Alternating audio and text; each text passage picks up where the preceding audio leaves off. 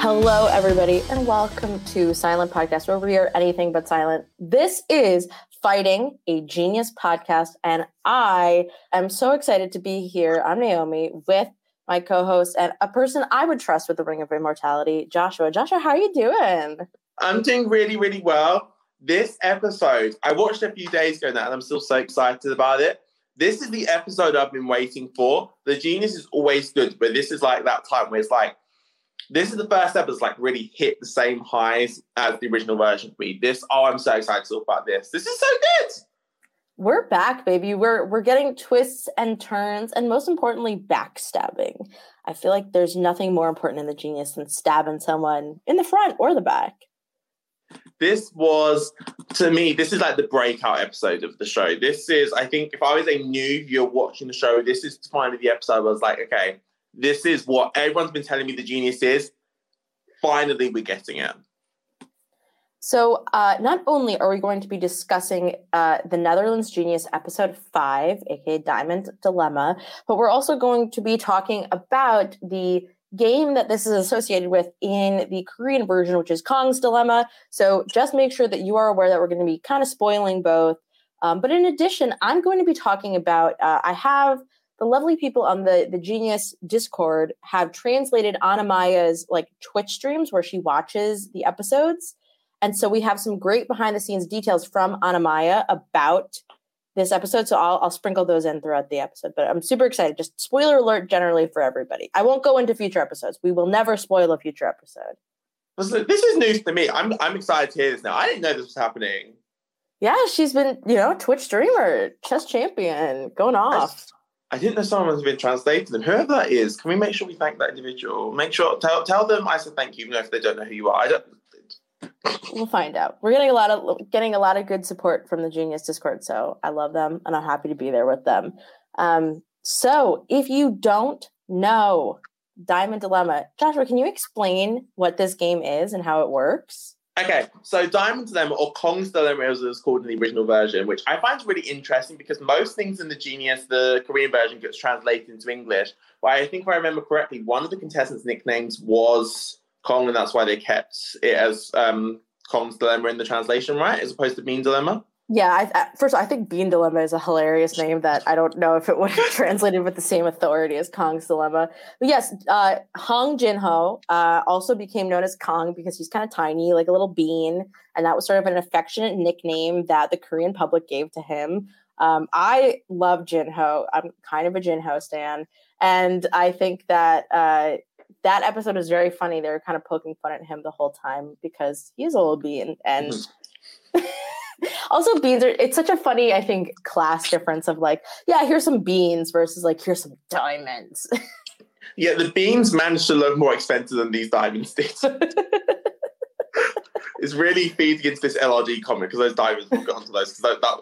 Anyway, so in Diamond Dilemma, each contestant starts off with 10 diamonds and they are split into two teams. I'm assuming these teams are random. There was no rhyme or reason behind these teams. I'm just going to assume that we couldn't get the phones back out, but I'm going to assume it was random.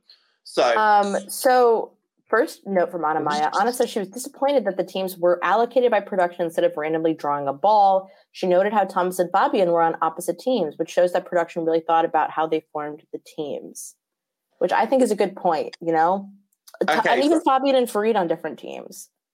So I had to try, in my mind, I put myself in this little bubble where the teams had just been random by production just to try and enjoy the episode, not think too much about it, because I was like, yeah, I did too. Happened. But I can see why production, I don't love that. I think I'd rather the game occur naturally. This seems like the perfect opportunity. If you're going to have these G coins, this seems like have like G coin auctions, like auction the opportunity to pick your team. Like this seems like the perfect time to utilize these coins in some other way. I'd rather just something other than that. Yeah, I'm not a big fan of that, so I'm just gonna pretend that didn't happen. We're gonna pretend that wasn't a factor so I can enjoy as much as possible. So each player starts off with 10 diamonds and the game's played over 5 rounds. Now each team is given a separate area, which the fact that the teams are separate areas didn't really matter because the teams mixed up sometimes. But so they can discuss how many diamonds they want to put into this little bars, let's say. So each player goes into a room independently and puts in their diamonds into the vase. In each round, the team inserts the most diamonds into the vase, scores a point. The first team to score 3 points wins. On the winning team, the individual with the most diamonds is the winner of the match. And on the losing team, the loser is the person that has the fewest diamonds. So you want to put in diamonds to help your team, but to win immunity, you have to have the most diamonds. And the interesting thing here is that a group win isn't really possible unless you all have the same number of G coins, because in the event of a tie, G coins breaks a tie, which stops the strategy of a team just all agreeing to zero out and sharing a win that way. Mm-hmm. And this is why I'm kind of fascinated by G coins on this season. But I also found out from Anna-Maja's stream that G coins don't, if you beat somebody in a deathmatch, you don't get their G coins. So, which I kind of, I don't know. I guess I understand in the idea that the G coins are the tiebreaker, so therefore the incentive is to win challenges, not to beat people in death matches. And then suddenly, you know, Thomas beats one person in a death match and he's super overpowered to win everything from now on. But at the same time, I kind of miss the idea of like, let's target someone because I want their G coins. I guess the idea now is let's target someone because I want them to have no, I want them to be gone with their high amount of G coins. Mm-hmm. Yeah, and I think that because I think it was what the first two seasons of the Korean version when you won the guidance. I think it was season 3 where they stopped giving the guidance away. But players mm-hmm. had like that loophole, like let me give these garnets to this person, get them back in case to keep them. But there was money in the game, so it was different. I do G coins again. I over the course of this week, I've gone back and forth on G coins. I think there's some good things. Like I think in a match like this, it's good that three people can't just have a joint victory because it's very obvious to do it as a team and just all share a victory. So I kind of like the G coins force someone to win. I do appreciate that. I do wish they had more of a bearing in the game, but I think as time goes on, production have found better ways to incorporate them. I think, to me, this has probably been like the best incorporation of G-Coins into an episode. It's felt like an intentional game mechanic as opposed to something they're forced in, which has been quite nice. That's a great point. And not only that, but depending on how many diamonds you have left over, you will get 2 G-Coins for each diamond that you have if you win. If you lose, mm-hmm. you get nothing, which I also think is a great incentive. You, in this game, as the game creator, you want to incentivize people to hold on to their diamonds instead of just going all in for the joint win. Now, we'll get to it later about like why they kind of have to go all in the finale, in the final round, which isn't really the final round, it's the third round. But I love the idea of incentivizing somebody to hold on to their coins and then also win the game. Yeah, and originally I thought that when I heard 2 G coins per diamond, I thought that was crazy. But then when I processed the match, I was like, yeah, but if someone holds on to that many diamonds and that many G coins left, their team's probably going to hate them and their team's probably not going to win. Like, if you manage to hold on to 10 diamonds and your team still wins, good on you, because that could not be an easy feat. Like, you would have to have some kind of collusion with the other side, which, if I was playing this match, if I could, that's definitely how I try and swing things. There's a specific way I'd want to do things, but I do think that giving such a huge G-Coin incentive made people think about it. Because if it wasn't a lot of G-Coins, people wouldn't have even considered it. No. The other thing to note is that what is a little different, and I want to know, Joshua, what your opinion is, that you can peek at a person's locker for 3 G-Coins. Any person. Can be on mm-hmm. the other team, can be on your team. You can peek at anybody. I thought this is a great twist. So remind me, because I'm trying to recall. When you made a peek, when did you peek? You could peek when your turn was available. So this is what I didn't like about this is the thing, because it means that the order of play really matters. Mm-hmm. Because if you go first, you can't peek at someone after they've played. So I kind of wish that the peeks were like a consistent point for everybody almost. I wish like after everyone went, it was kind of like you choose to play a peek, and if you played mm-hmm. a peek, you could peek. And then you could go and put more diamonds in after using your peak as well. Like, I wish that was the ruling or something like that, as opposed to just when you happen to go in, because different people would have different information they could gather. But I like the concept of the peak. Yes, I think it is an interesting game mechanic. It's also interesting because if you do the peak the way that you're pitching it, Anna-Maja can't do the move that she does in later in the game, which we'll get to.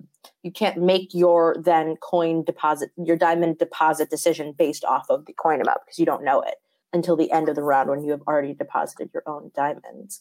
But I wouldn't even be opposed if you was like part of buying a peak gave you the ability to then add more diamonds into. So you can't take any out, but you could add more diamonds in. I'd be okay with that additional incentive for a peak, because 3 coins is a lot. But I liked it. And I liked it was expensive. I'm glad it was not a cheap option. I'm glad it cost a lot, because just to look at something in the grand scheme of things, like last episode, you could buy yourself 1 or 2 whole decks of cards. Now it's just a peak. So but I think the pricing was perfect. 3G coins was the perfect amount to charge people.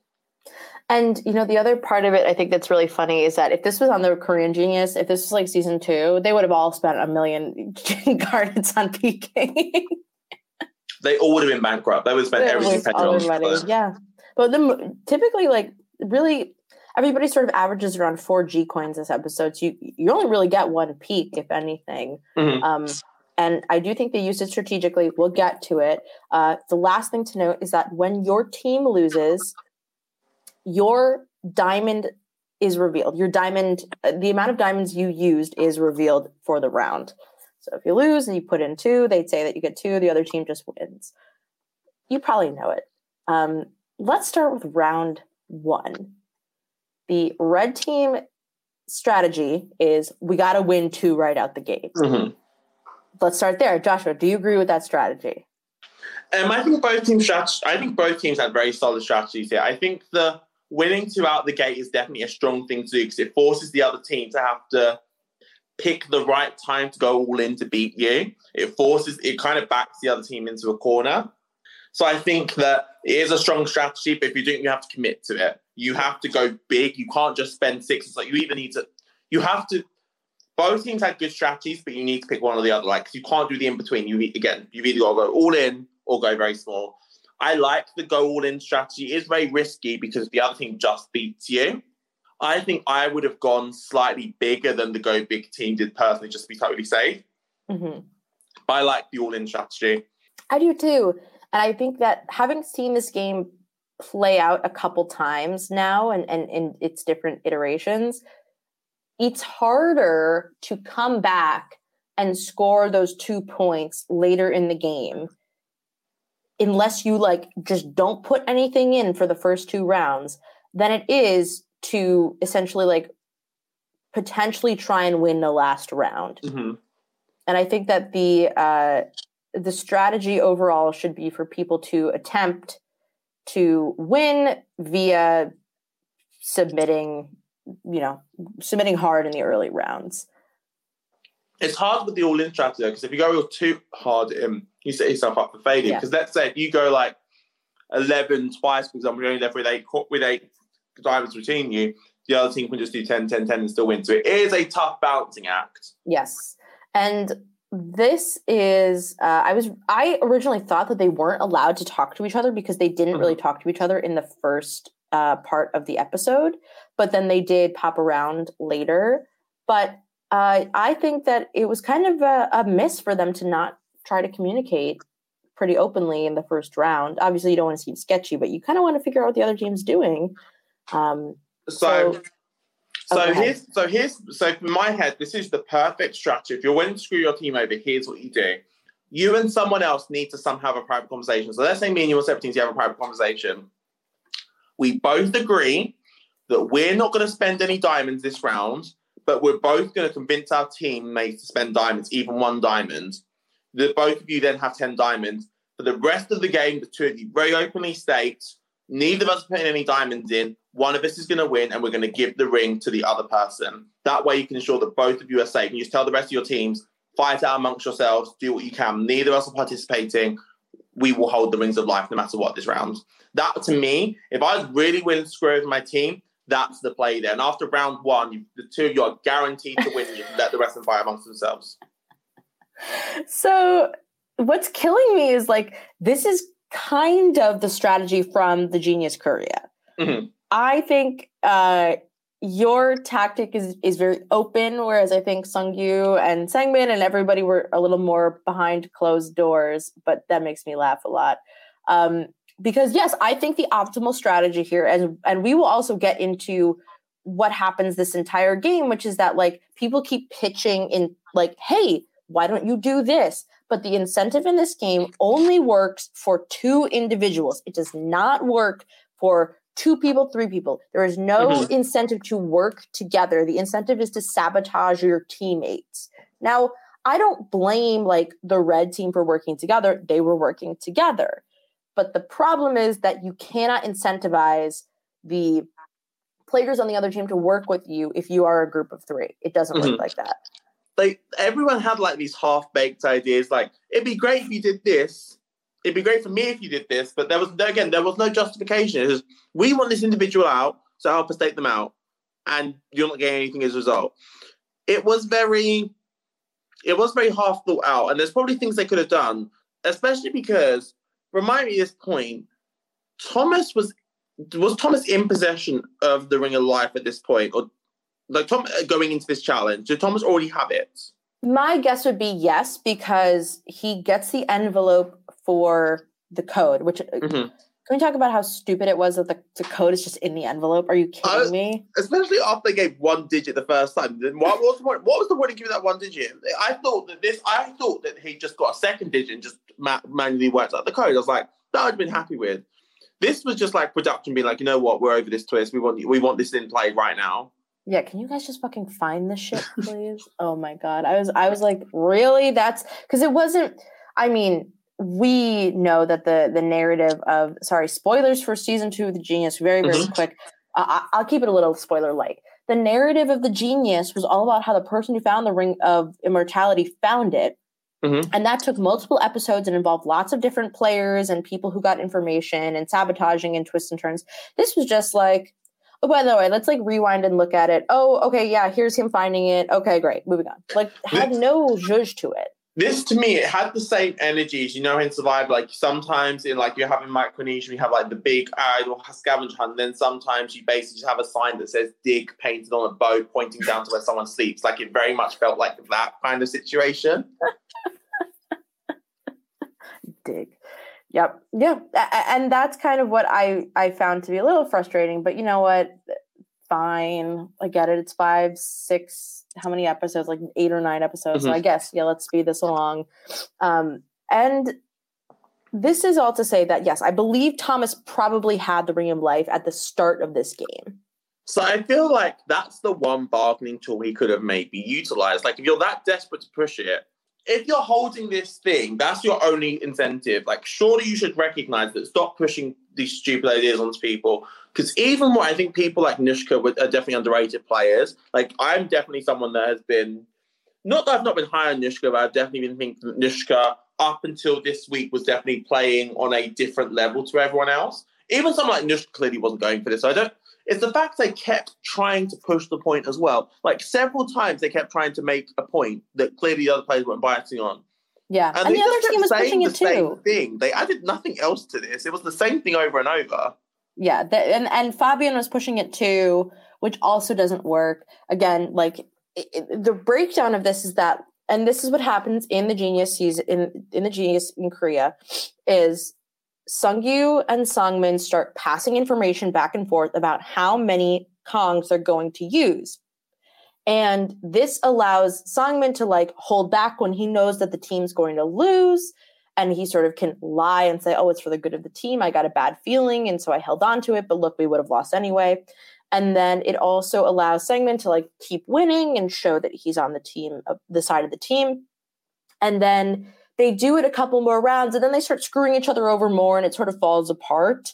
And then later in the episode, Jin-ho's like, well, what if I went over and talked to... like, what if I talked to Seungyu, and I just, like, asked him if he wants to do this? And it was just like, yeah, that's what we've been doing.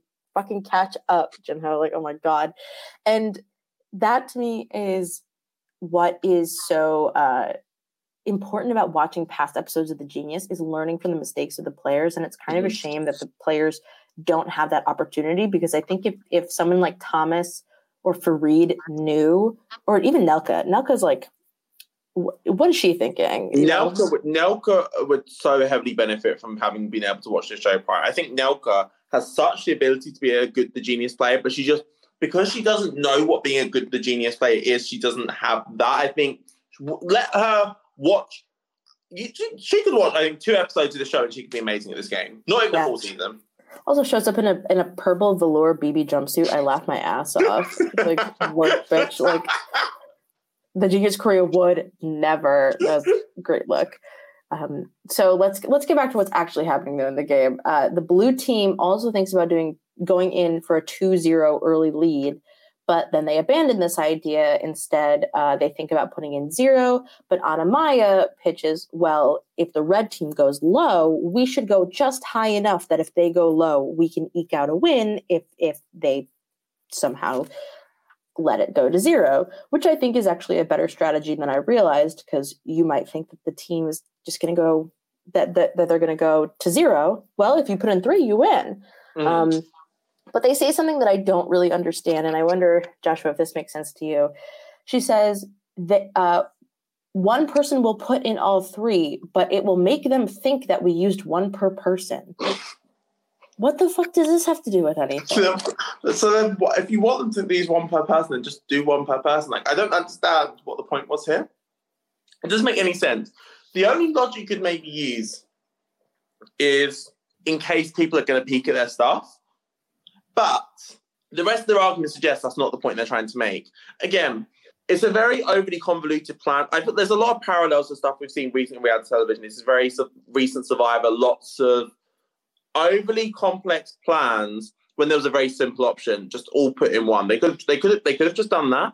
There was no reason behind this. I don't know if you even asked them this question now, if they'd even have a reason. I don't know if they're just tired because they've been doing these episodes day after day after day, and they're just saying things that make sense, but this did not make sense. She said that, and I was just like, what the fuck?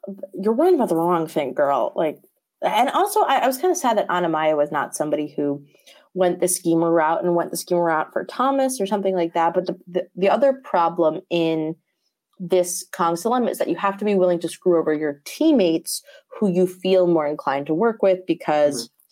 on the team, and I don't think that Thomas dislikes Feride and Nelke, but I do think that there's a world where Thomas betrays Feride and Nelke, and Fabian is sort of in his corner, but Fabian remains the big target to stick around for the ire of the cast.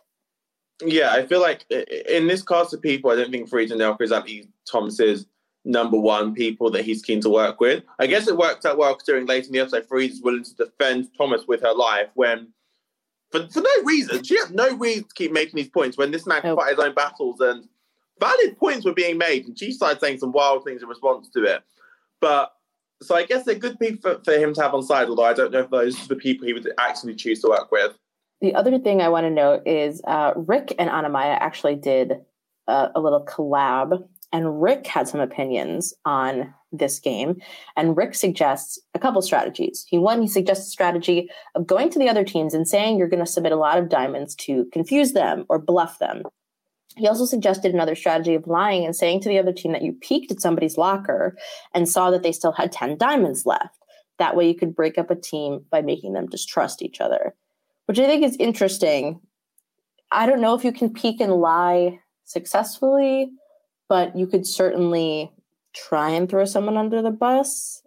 It's a little difficult, but I love that Rick wanted to keep things messy. It's a strategy that no one but Rick could do.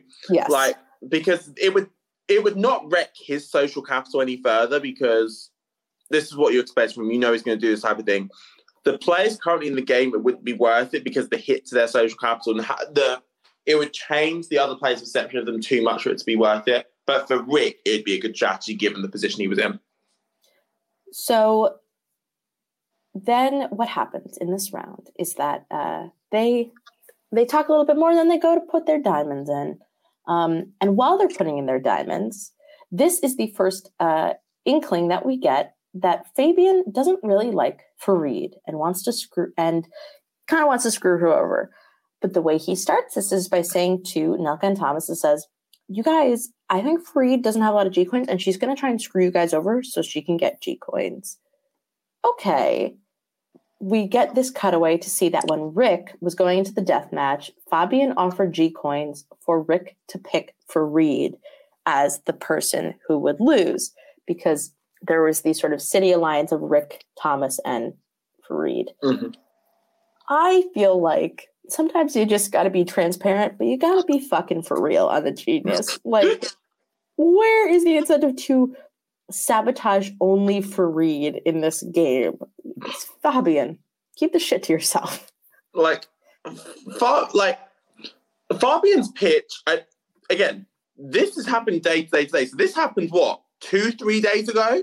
So it's fresh in everyone's mind when Fabian's saying maybe she go after Free for these reasons. Everyone knows why Fabian wants Free out, because Fabian did this very openly. Everyone knows this happened. Everyone knows what's going on.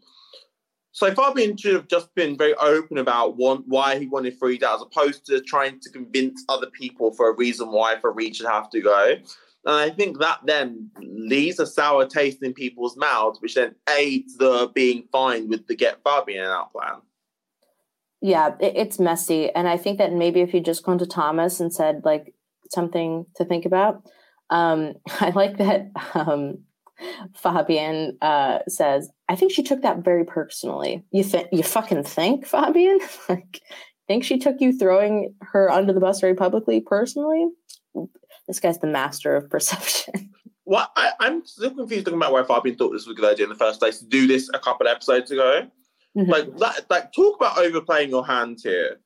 Why are you getting involved? Like, what was the reason for getting involved in this? It was not worth it. Fareed is not someone that you that desperately need to take out the game to make that pointed a move, which probably sat with a couple other people on him. Exactly. And this also results in Fabian goes into the room next, and of course, Fareed comes out, and Thomas and Nelke go to the blue women and are like, do you want to sabotage Fabian? But the problem with that is the same problem that happens in this game, which is the women on the blue team have no incentive to sabotage Fabian, because even if he's the loser, they're still vulnerable. And they talk about it a lot this episode. And you have to really think about it, is that they're still vulnerable. You don't want to say in front of Fareed, I'm going to give the ring of life to one of you so he will pick Fareed. And it just gets so messy. And you're just creating a lot of promises that everyone walks away from and goes like, oh yeah, that doesn't really work. It's one of those cases where, in any circumstance, when two people have to be up for elimination, 5 out of 6 people agreeing on something is never going to work. One of you has to go in. In any circumstance, at least 2 people have to be iced out, at least, in any given game, no matter what, unless someone's willing to go in. It will always make zero sense. And I'm still astounded that 5 people actually stood there with a plan to make someone come last. Like, I'm astounded that all 5 of those people were even willing to have that conversation, because I would just look at them and be like, this is pointless. I know. That's like, I feel like it as important as it is to have the conversation of, hey, how many coins are we going to put in? The other important conversation to have is, are we going to say things to the other team? Like, because it's very clear that nobody has thought through the ways that this works. And then they're kind of, in the result, offending the team by being like, hey, do you want to work with us? And I'm like, fuck no, you can't save us. So yeah, I guess because there's one team, like the Nelke, Fareed, Thomas team, especially because Thomas with this extra ring, they can just, the team be like, look, we can all be safe, let's just win. Mm-hmm. So they as a team have this ability to really band together, which the other team doesn't have. But I guess Fabian doesn't know that this is going to end up happening, but convincing the other side to flip on Fareed especially makes no sense when a team of 3 are all able to now win the match together. Nobody's using their brain. So anyways, let's talk about what they're doing. So they're using their brains a lot. It's just they're doing very weird things with them. Like, they've got them, they're coming up with all these crazy plans. Like, the thought process of the Korean version has been adopted. The execution of the Korean version definitely has not landed yet. No. And I also think that there still is that early energy of the game, which is like, I don't want to screw somebody over because then people will be mad at me. But the other, and this is part of what I think is important about The Genius, is that if somebody's mad at you, it might not matter. You might be on the same team next game.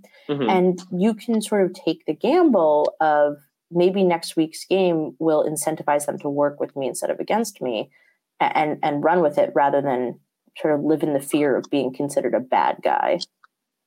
And I guess they don't have the foresight to know what types of games normally come up towards the end of the Genius. But like, as people watching, we know that as the rounds get smaller, there's less and less people can do to mess you up. It becomes harder and harder because the games do become more based on, especially around Final Five, your own individual ability and skill. It becomes harder for someone to simultaneously screw you over while still making sure they win.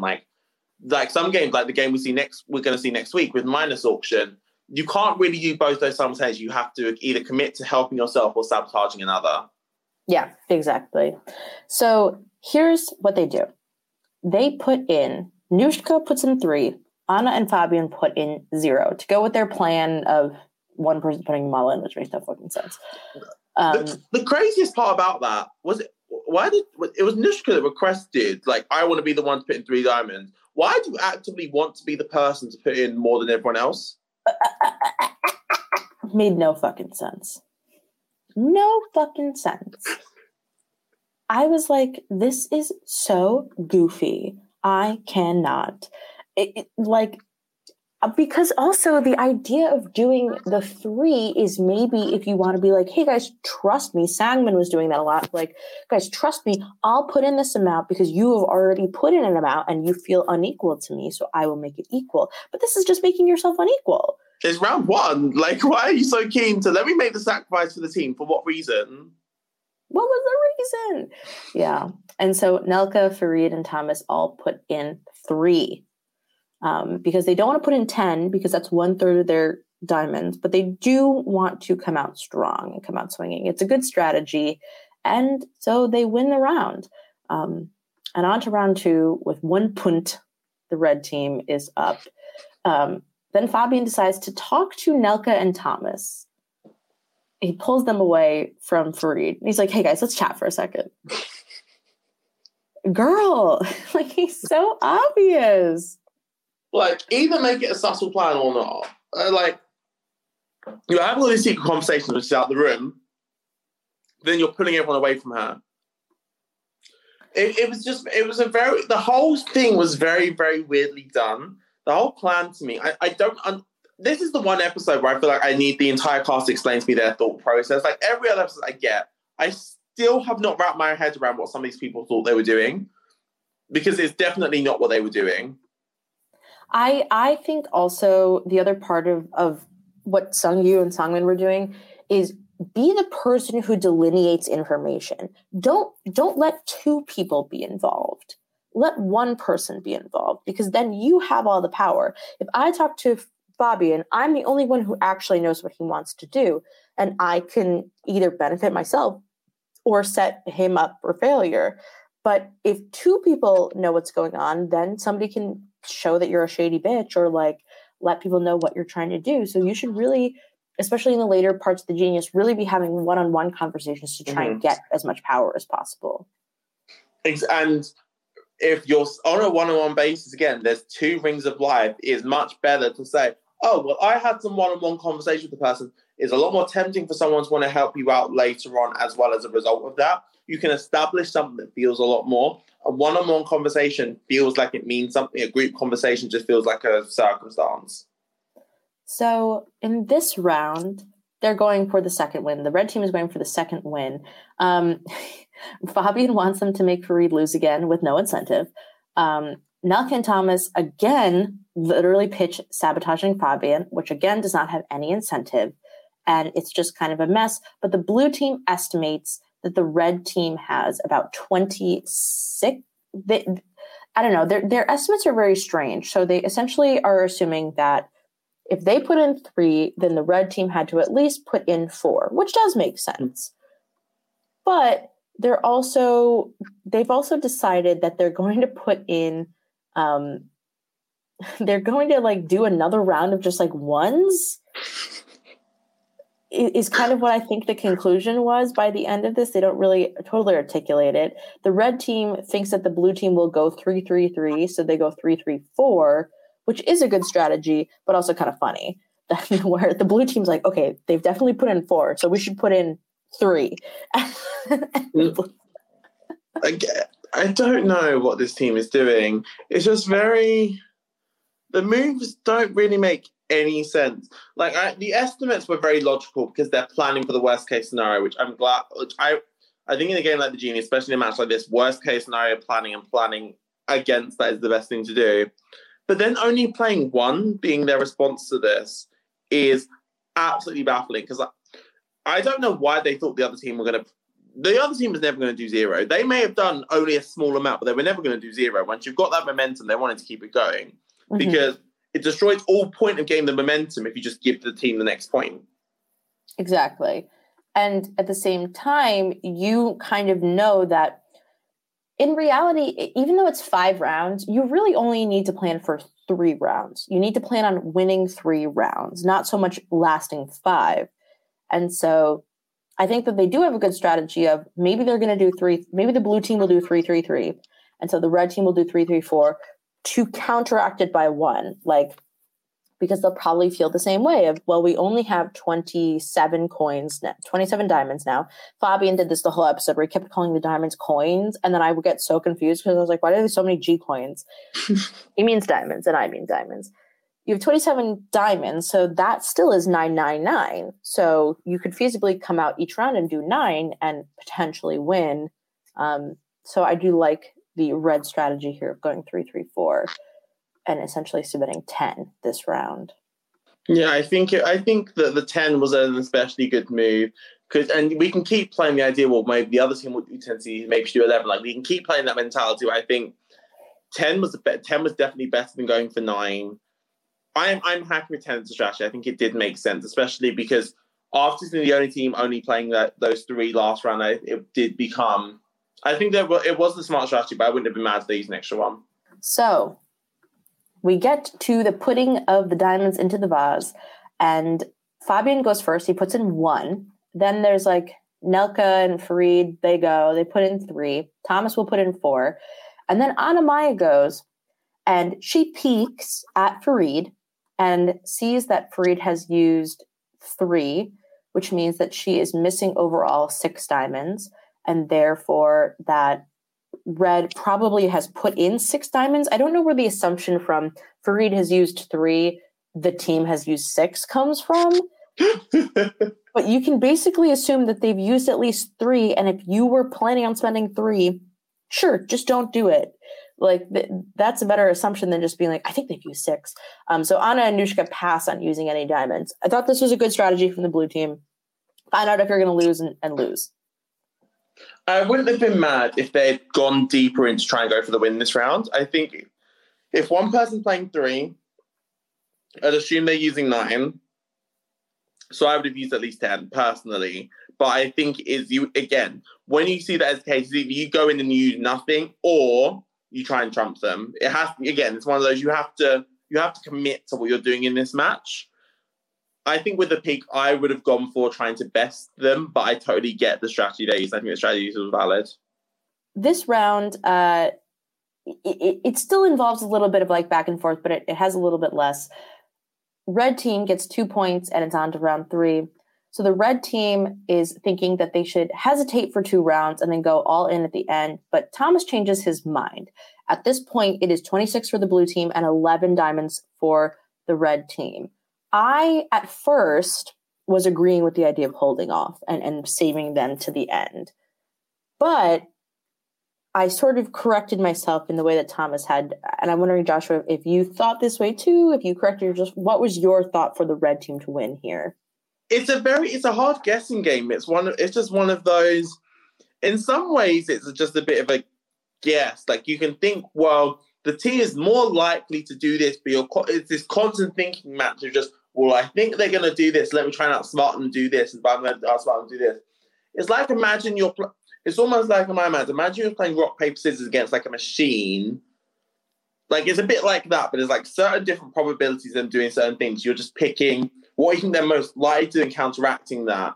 But nothing's ever a guarantee. So it's just... It's a blind guess. It's an educated guess of what the other team's going to do. And it's going to vary with every single different team. And it's going to vary with every single conversation. So there's not one solid dominant strategy, except investing all in one hit was definitely the right move. It's just picking the right time. Mm-hmm. I also think that it is better to, when you're down in those coins, essentially you're based, as they say, you're waiting to go all in. And the better tactic would be to try and either trick the team, like, hey, we're going all in, trick the other team so that either they do waste a lot of their coins or that they don't go at all. But you'd have to read their bluff as well in that. But I was surprised that they did this with such minimal interaction between the teams. Yes. That was a lot. So Fabian thinks that they should use 12 because the other team probably has 11. He literally says it like that. He has nailed it. If he did this, it would have been, it could have been a win for the blue team, because like the blue team can still win. Again, they have 26. So let's say that's 12 in round 3. That takes it down to 14. Am I bad at math? No, that's 14. And then the next round, they could beat them again, and then they would still have 3 left over, beating, or 2 left over to beat 11 with 12, and then they would win. Mm-hmm. And this is the risk that you take when you do the strategy that Thomas has done. But instead, then they think, okay, let's go to 14. Let's go to 14. And then we'll get to it. But I thought this was a good strategy from Fabian, too. I was like, oh, shit, Fabian's going to come back and win this. It made total sense to go. It made total sense. And then they do the worst of both worlds. Like, what they do, like, at the after one person puts in his main do, you have to commit to a strategy. Changing your mind after some people invested is the worst thing you can do. They did the worst possible move they could make that round. Yeah, I find that it was a thing where they like had no belief in Fabian. They just didn't trust him, didn't like him, and then that just resulted in him having no confidence in himself, and like it all fell apart, which was sad. Because yes, Fabian eventually changes his mind about how many they should put in, and it loses it for the team. Which is especially wild because Nouchka would, like, if they'd gone for it and it failed, Nouchka would have come last, right? Yeah, I think so. I didn't write down everybody's individual totals. Up until this round, so Nouchka invested 3 in the first round, and then Fabian invested 1. Yes. So if they'd all invested the same and lost, at least Nouchka's at least coming last. At least he's got a shot because he's not the dead last loser. Yeah, it would have been Nouchka because Anna-Maja basically puts in 4 this round. And if Nouchka had gone in, then she would have put in, let's say, 2 or 3. She still would have been last place. Yep, that's correct. What a shame. What a shame. And... The funny thing is that Fabian basically sends himself into the death match. Yeah. I just want to review. So they go all in. Thomas goes 3, Feride goes 4, Nelke goes 4, Nouchka puts in 1, Anna puts in 4, and Fabian puts in 4, which allows Nouchka to just eke out of last place, which is kind of crazy. Apparently, according to Anna-Maja, in her little chit-chat, she said that they had planned to all lose together, that she did want them, let me find the right words. In round 3, Fabian, Anna, and Nouchka promised to submit diamonds in a way that resulted in them having the same amount of diamonds. However, Fabian accidentally submitted 1 extra, which resulted in him going into the death match. That's even more embarrassing. It's like he made a mistake. If your game was on the line, surely you would clock, and if you care for how many of these, I know they're tiny, like, those diamonds look like they were... I'm trying to think of, like, a comparison of what they look like, but they were... I think they were, like, smaller than my fingernail. Like, they were very tiny and very cheap looking. But anyway, these diamonds, I don't know how you would... You would be very cautious about putting things in, especially for someone that's very meticulous. You would surely know, I need to put this many in to not come last. It's crazy to me that you would accidentally put too many in.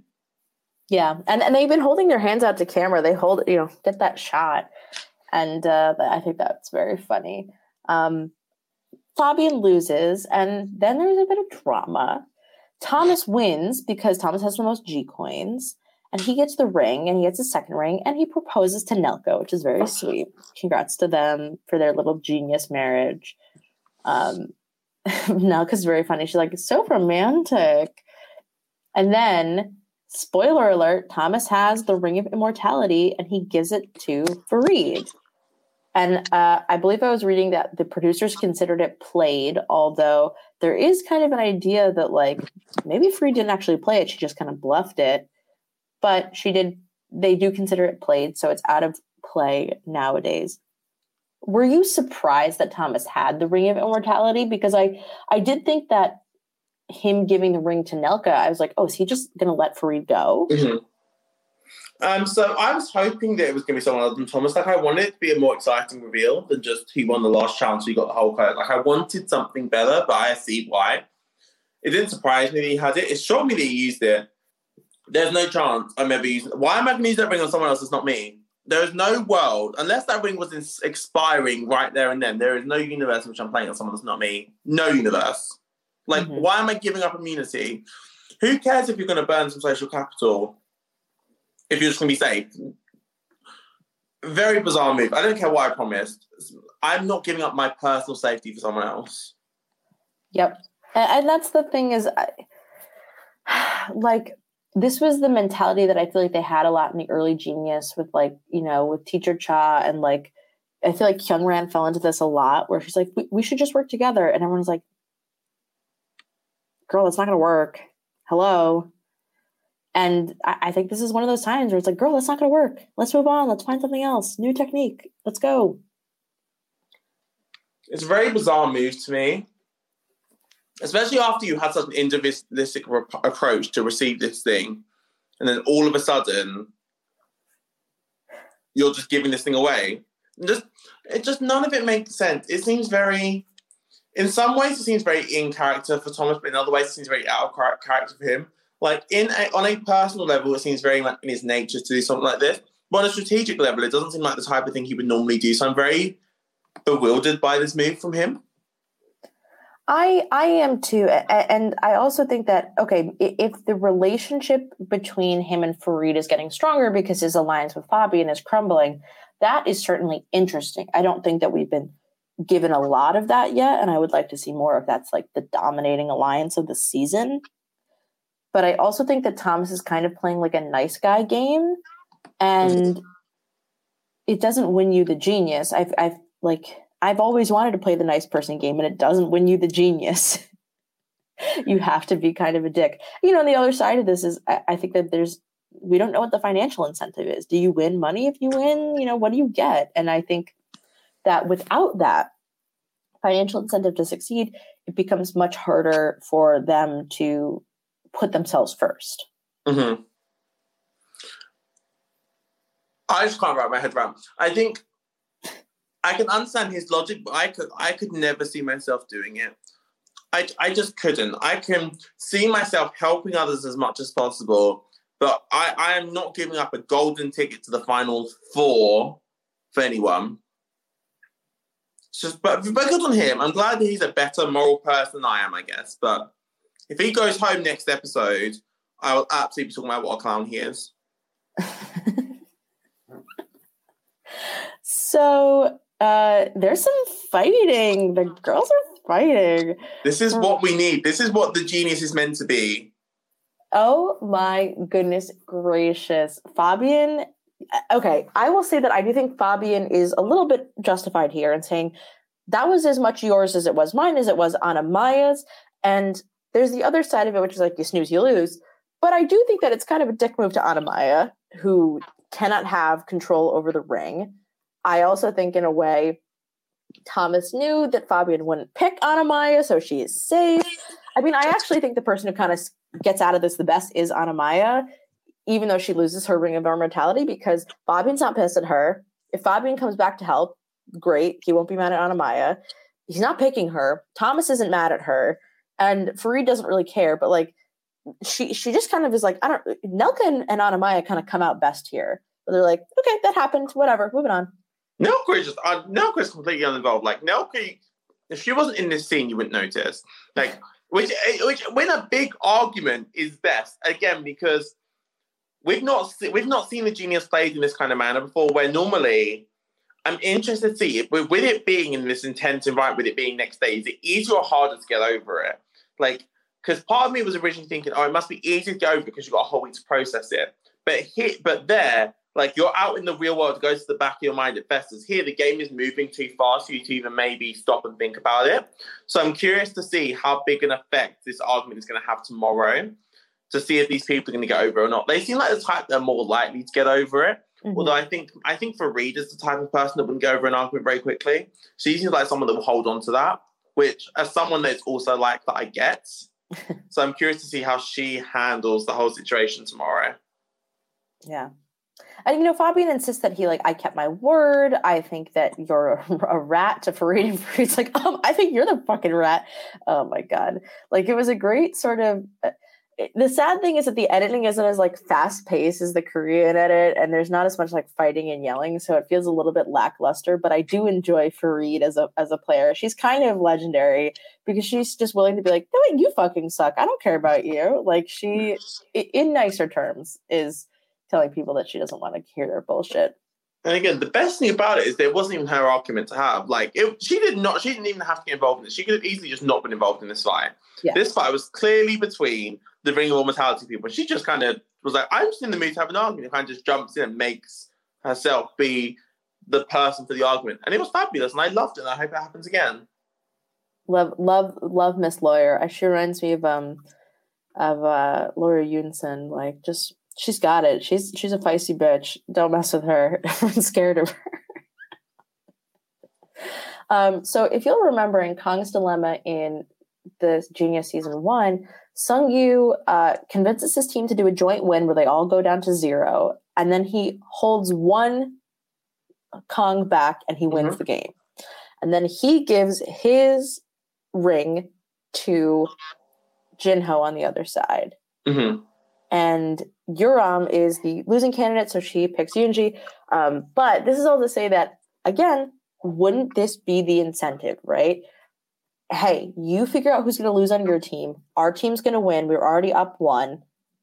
And I will give you the ring. And it would have worked out almost exactly like it worked out in the first season of the Genius. And even if you're speaking to two people, you'd be like, you know what? The two of you can play rock, paper, scissors for the ring. Just, like, do something to encourage them. Just give them some kind of feeling like there's some shot at getting something out of this. And especially with that third extra ring, if you're happy to give out willy-nilly, flaunt it and be like, one of you can have this. Like, do something. But there was just no real attempt. It's still baffling to me, and it will never not baffle me. Well, we reached... the death match on track again. How shocked were you when they announced that? I was like, excuse me? I was like, I wonder what it's going to be. I can't wait. I was like, is it finally gone half? Is it finally saying picture hunt? Anna-Maja thought that the television was mistakenly playing a different video, that, like, it was supposed to be a different video and it ended up playing the the on track video again, which is so funny. And that's how I kind of felt too. I was like, we're doing this? But of all matches to redo, it wouldn't have been very high on my list. Like, I'd rather play any of the other matches again. I'd even rather do Quattro again than this. I just think once you've done it once, it's not a very exciting game. Yeah. Especially for the second time. Also, this is only an 8-episode season. There's enough matches from the original show. You can do a different match every episode. Like, there was no need to do this. Somebody's got to give me tactical Yutinori. I'm dying over here. I want to see some people throw some sticks.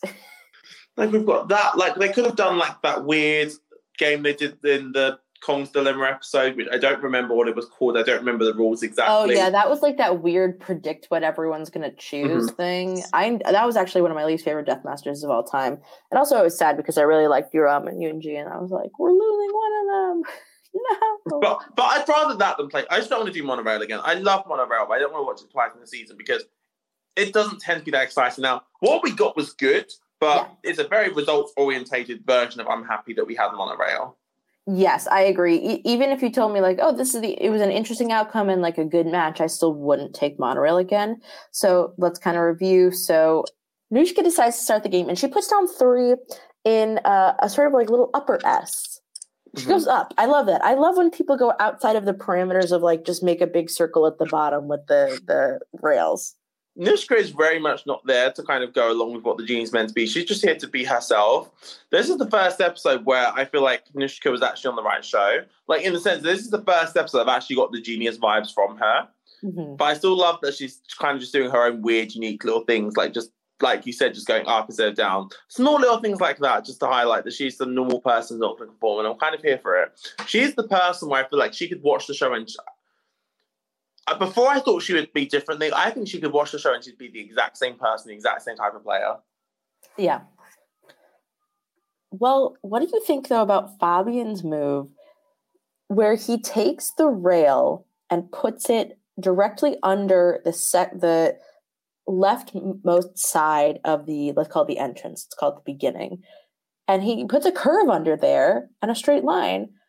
Let's go beat by beat this monorail. But I was like, oh shit, like what a move. Every time somebody made a move, I was surprised by it, I think, in this game, which is a good sign. I think the best way to play this game is just to catch your opponent off guard and get them confused, because the best way to win, easiest way to win, is them making some huge mistake that ruins the game for them. Let them do something. Let them try and mess them up. Try and confuse them. Try and get them to place a tile where they shouldn't be placing it. Now, the fact that these people were very good at drawing the tracks out and making sure they were really keeping track of everything. Mm-hmm. But just catching someone off guard is the best move to make here, and I'm kind of glad that that's the way that this game is played. It is the best way to play Monorail. Mm-hmm.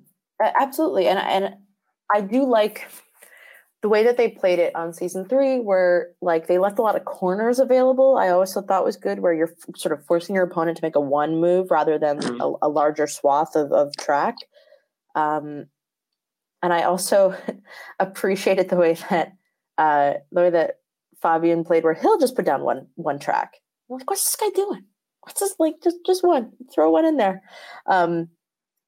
They really go back and forth, and actually, I have to say, this is what I appreciated in general about the episode, is that at no point was I like, oh, it's a guaranteed win for so-and-so.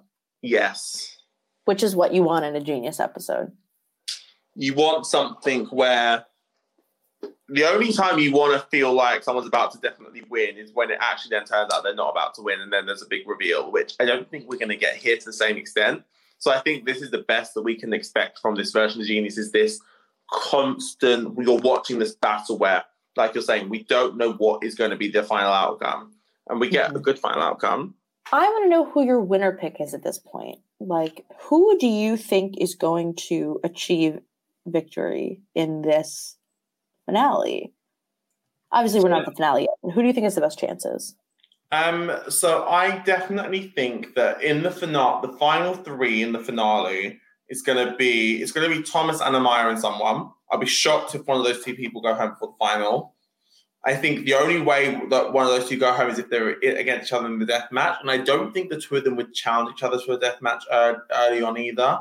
I kind of feel like the two of them kind of want to go against who they perceive to be the best. And I think in their minds, they think each other is their strongest competition, but not the strongest competition. They're intimidative, or in the same way like Fabian may have been a Feride.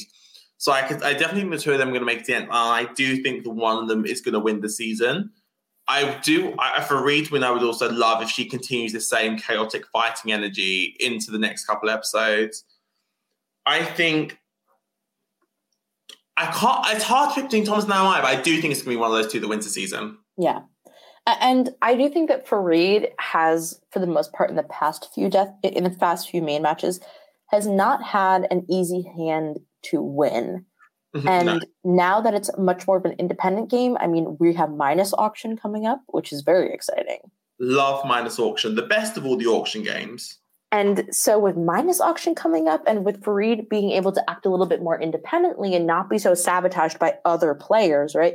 Feride was in the small city and wasn't working with the thief. She was like the plover and kind of got screwed in the food chain game. So I really think that she could come out of her shell and start to be quite the competitor. The thing that doesn't fare quite well for her going to Minus Auction is, if it's like the original show, each G coin works like a chip. Yes. So she's at an immediate detriment in this match, which, don't get me wrong, she can take one block and get those numbers back up, but she's starting the next match at a big disadvantage looking at those G coin totals. So hopefully she can overcome that and make it through. Yes, we will see. Nobody on the winning team took up the incentive to get 2 G coins. So nobody got more, which is a shame considering what, you know, you're going to need them. But I'm almost excited to see sort of, you know, the scrappy play style of having no G coins. I'm so excited for Minus Auction. It's just such a good game. It's really well thought out. I say that. I forget which board game it's based on, because it's based on a board game, but I can't remember which one. Oh, I don't know either. But it's very well structured. There's different incentives to do different things. There's clever ways to potentially screw someone over. There's having to balance collecting chips and being and rejecting and taking blocks. Like, it's such a good game. I'm glad we're seeing it. I was not at all shocked to see it, because I think it's also, I think it's one of the best games the Genius has, because it's very clear and easy for the audience while it's very strategically interesting. Mm-hmm. Like, it's very simple to follow along, but it's still so complex to play. Yeah, and it's also about the luck of the draw, right? It's not just about being smart or having a good team. Sometimes, like, the chip, you know, the number that comes around is not your number. We've seen people get totally screwed by their number being in the little container. So I'm super psyched for this episode. Well, that's kind of all we've got. I have no other thoughts on the Genius other than I do think that if you were a Genius fan and were maybe considering watching, I don't know, it's tough because I can't imagine that somebody's watched 5 episodes and been like, I might not finish it. But I hope that more Genius fans tune in and start watching. And I hope that if this is someone's first exposure to this Genius, I really hope they go back and watch the Korean version, because if you like this, you'll love the Korean version. The Korean version, the episodes are a bit longer, which at first can seem more of a chore, but considering now we've watched this version and have enjoyed this version, you will love the extra time. It means that you can watch so much more. It means that the producers can show you things in a slightly different structure. And it's just so beautiful to watch. Please go and watch it. You will fall in love with it. And if you don't, you just have terrible reality TV taste. I'd be shocked if you're willing to listen to a podcast of us talking about the Genius, you have time to watch an episode of the Korean Genius. I also think that it's really important to note that the Korean Genius is like just way funnier than the show.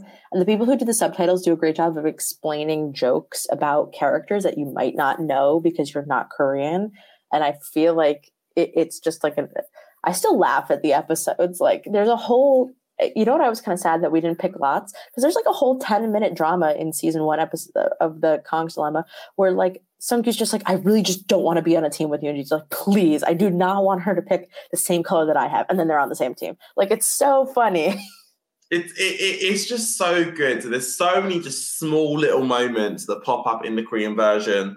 Like, the fact that they'll have like random business people that are funnier than the comedian on this season. Like, these Koreans are just, they are so funny. And again, like you're saying, the people that subtitle the show make such a good job of making sure that all of this really translates really well.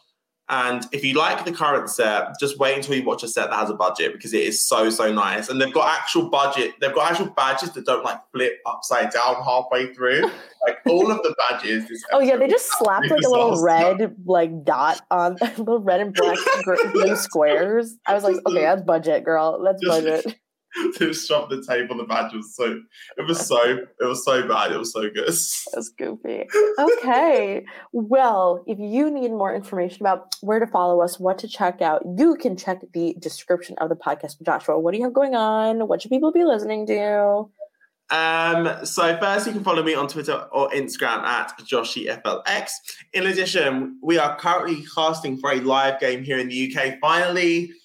We don't really have them over here because Survivor's not a big deal over here, but finally we're managing to do something. We're currently casting for that, and you can follow all updates for that at Survivor Game UK. Amazing. Maybe if you're like listening in the Netherlands and you kind of want to go to England, probably a faster trip for you than it is for me. Well, I just want to say, check out Survivor New York on Instagram at Survivor New York, on YouTube, Survivor New York, and follow me on Twitter. And if you like Project Runway and if you like Top Chef, me and my queens, Gia Worthy and Nicole Horn, we recorded and covered season 19 of both Top Chef and Project Runway. So tune in to those fun seasons, and we'll be back whenever either of those shows ever comes back. And don't forget to check out our amazing Survivor and Big Brother coverage. They have been doing such a good job. Gia Worthy, a legend, one of the great Survivor minds that I've ever met, and so she's doing a great job on I don't know about that. I just love it. I say it in my head that way every time. I don't know about that. So tune into those. Thank you for listening, everybody. If you like this podcast, leave us a 5-star review. If you'd like us, tweet at us and give us some words of affirmation. If you hate the season, don't talk to us about it. Okay, thank you so much for listening. Joshua, thank you for being here. Good night, everybody. Bye, everyone.